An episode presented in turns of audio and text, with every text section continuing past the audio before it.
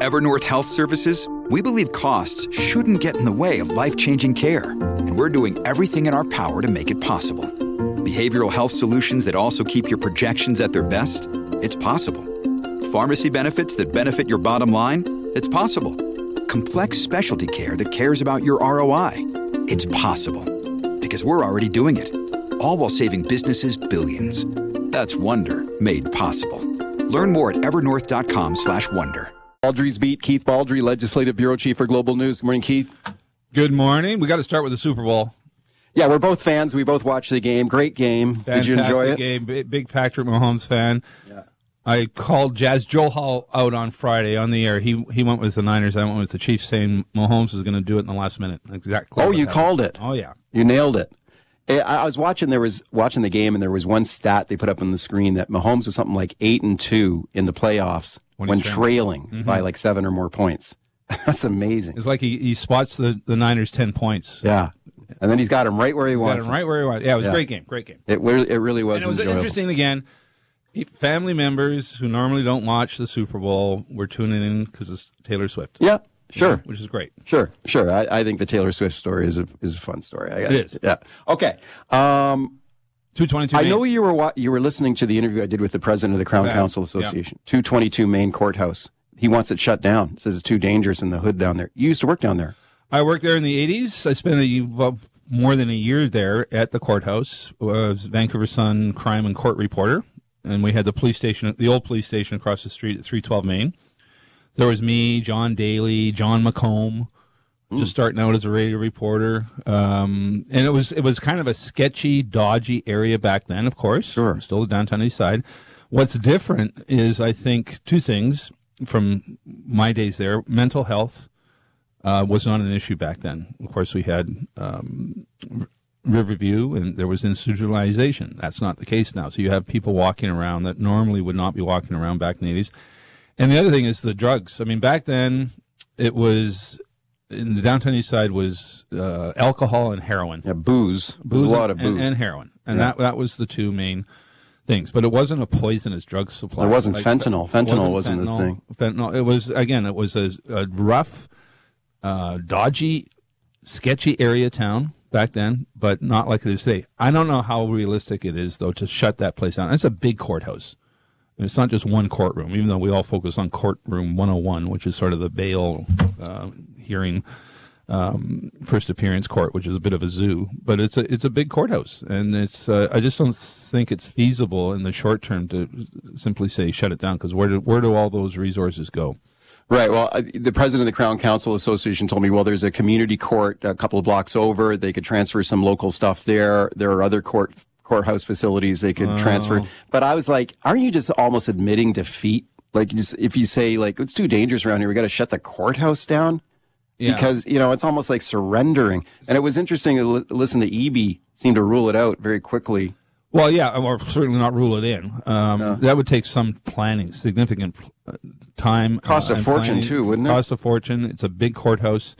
Now the police station moved, you know, three twelve Main. It's uh, now the bottom of Cambie Street, so it's uh, that that has moved.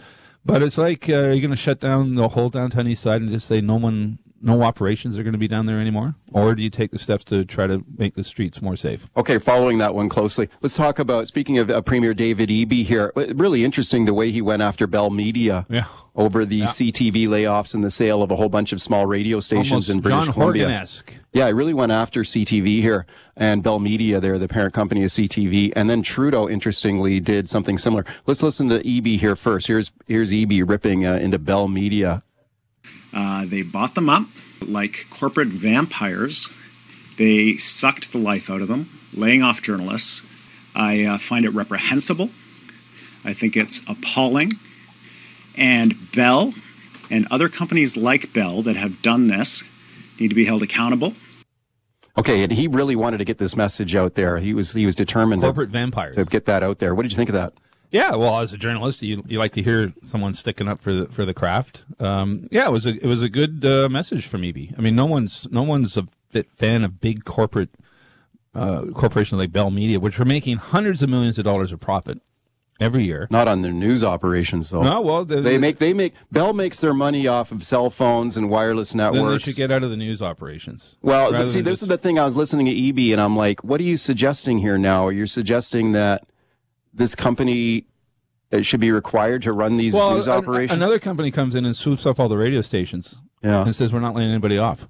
Well, if they can do it, why can't Bell do that? yeah. Now, uh, to be clear, all, no media company has clean hands on something like this. Everyone's struggling with the the fractured media landscape, journalism landscape. How do you how do you make revenue at a time when the advertising industry is completely imploded? Yeah. It's it's uh, you know we're lucky at Global and NW. We're still uh, a profitable, functioning newsroom, Yes. and, and we're making money and we're and we're creating jobs. We're we're continuing to hire uh, consistently, uh, unlike a lot of other media operations. So I, I really feel sorry for my colleagues over at uh, Bell Media and CTV. Yeah, me too. I feel sorry for them too. I'm just wondering what Eby is suggesting government should do about it here. Let's Well, he was asked about that, and he immediately f- uh, passed it off saying it was a federal thing. Well, yeah, he hasn't got an answer to that. But No. okay, speaking of federal, so let's listen to Trudeau. So this is Justin Trudeau a short time after David Eby. I almost felt like Trudeau's doing a copycat Yeah. of David Eby here. So listen to Trudeau going after Bell Media here. We've seen over the past years journalistic outlets bought up by corporate entities who then lay off journalists, change the offering, the quality of offering to people. And then when people don't watch as much or engage as much, the corporate entity says, oh, see, they're not profitable anymore. We're going to sell them off. This is a garbage decision by a corporation that should know better. Hmm, garbage decision and corporate vampires. Yeah, and also, Eby also accused them of the encrapification of news.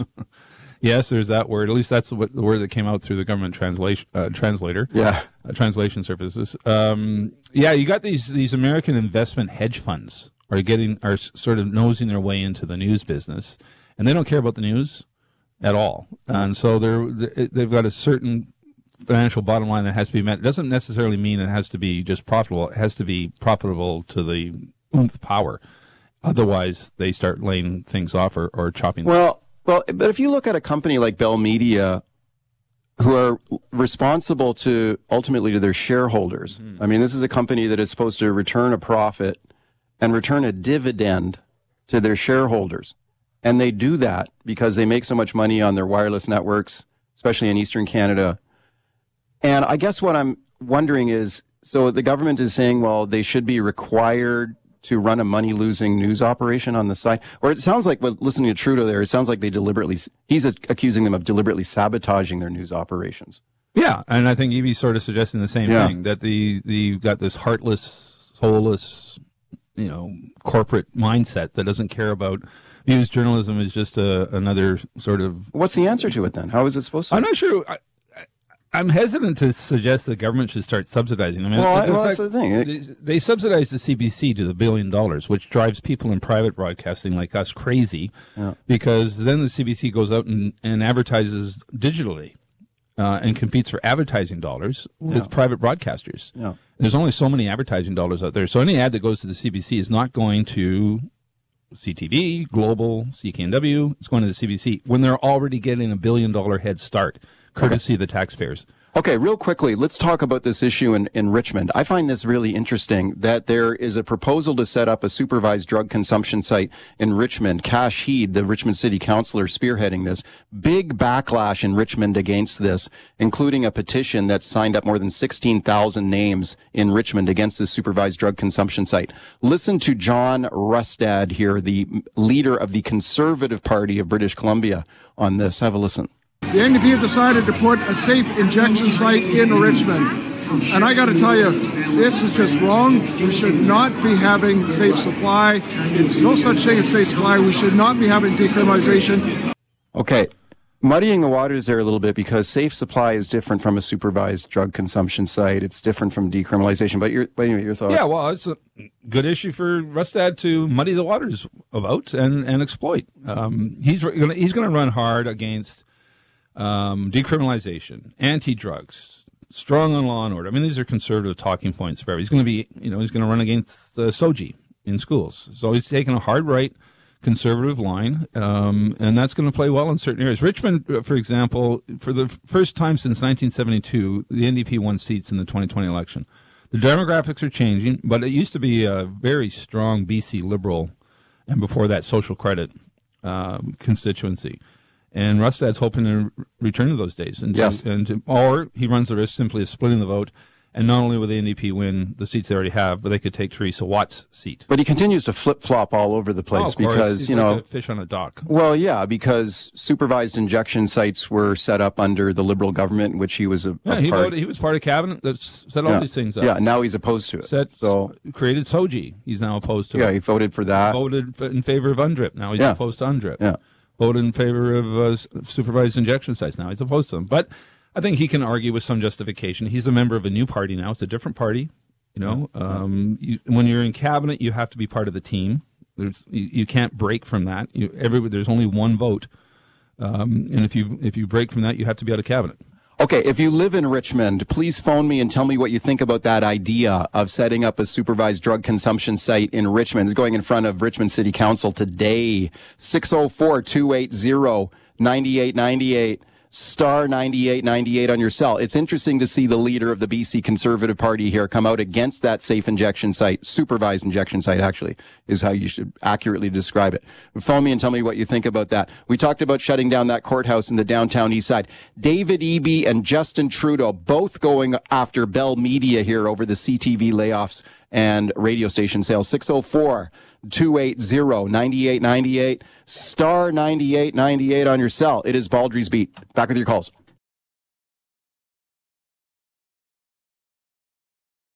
Baldrey's Beat. Let's go right to your phone calls here. Matthew and Campbell River. Hi, Matthew. Go ahead. Hi, Mike and Keith. Um, yeah, I just wanted to touch a little bit on the the layoffs that are happening and whatnot with uh, with CTV and Bell. Uh, I work in the film industry, so I work in post production in audio, and um, it definitely doesn't just affect journalists; it affects freelancers that are in you know audio post production, and I do I do descriptive audio for visually impaired on W5 stuff like that. Like it, there's a huge trickle down effect that happens with you know so many freelancers and so many people in the industry takes money away from not just journalists but from a lot of people. So, your so your point is that it, like there, there's tough times all across the board in the sector.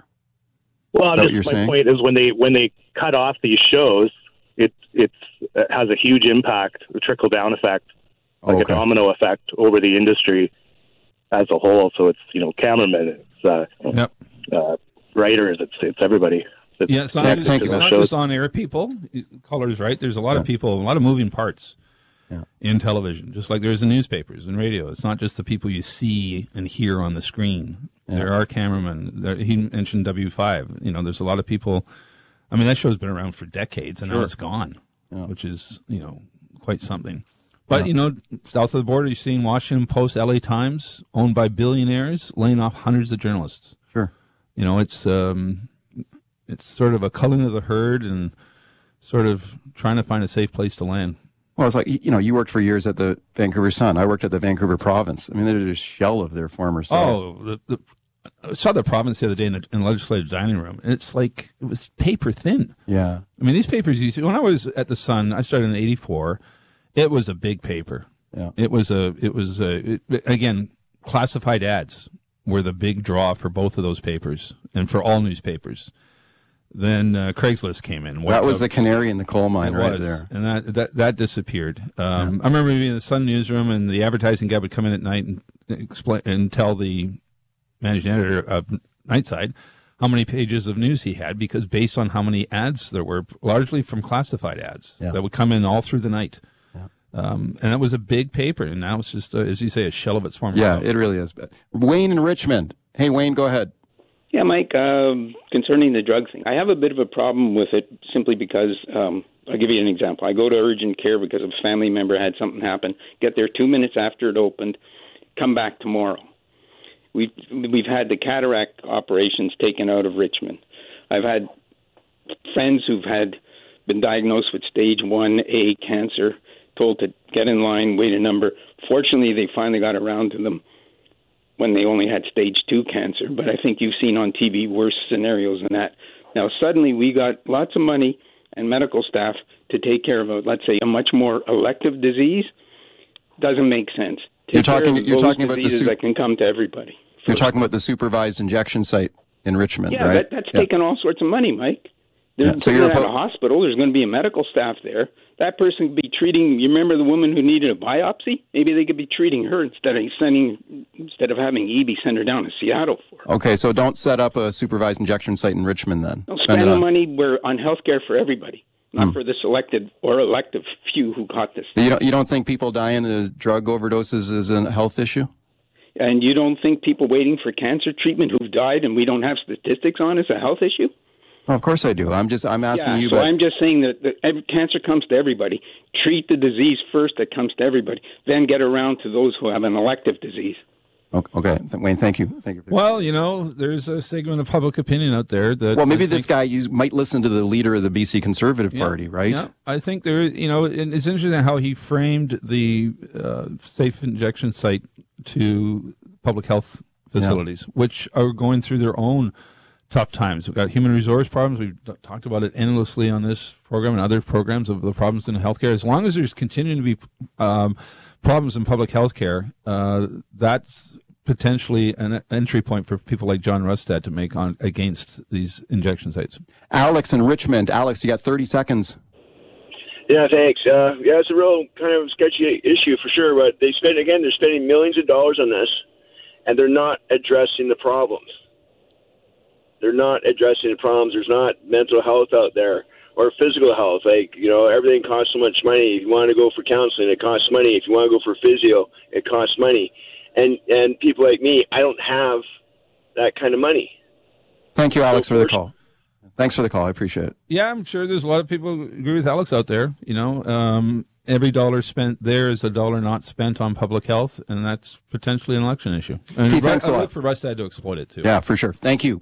Keith Baldrey, that was Baldrey's Beat. Thanks for all your calls. When we come back, the battle over houseboats and docks on the Sunshine Coast. Have you heard about this fight here? You got the government, the local First Nation involved. That's next.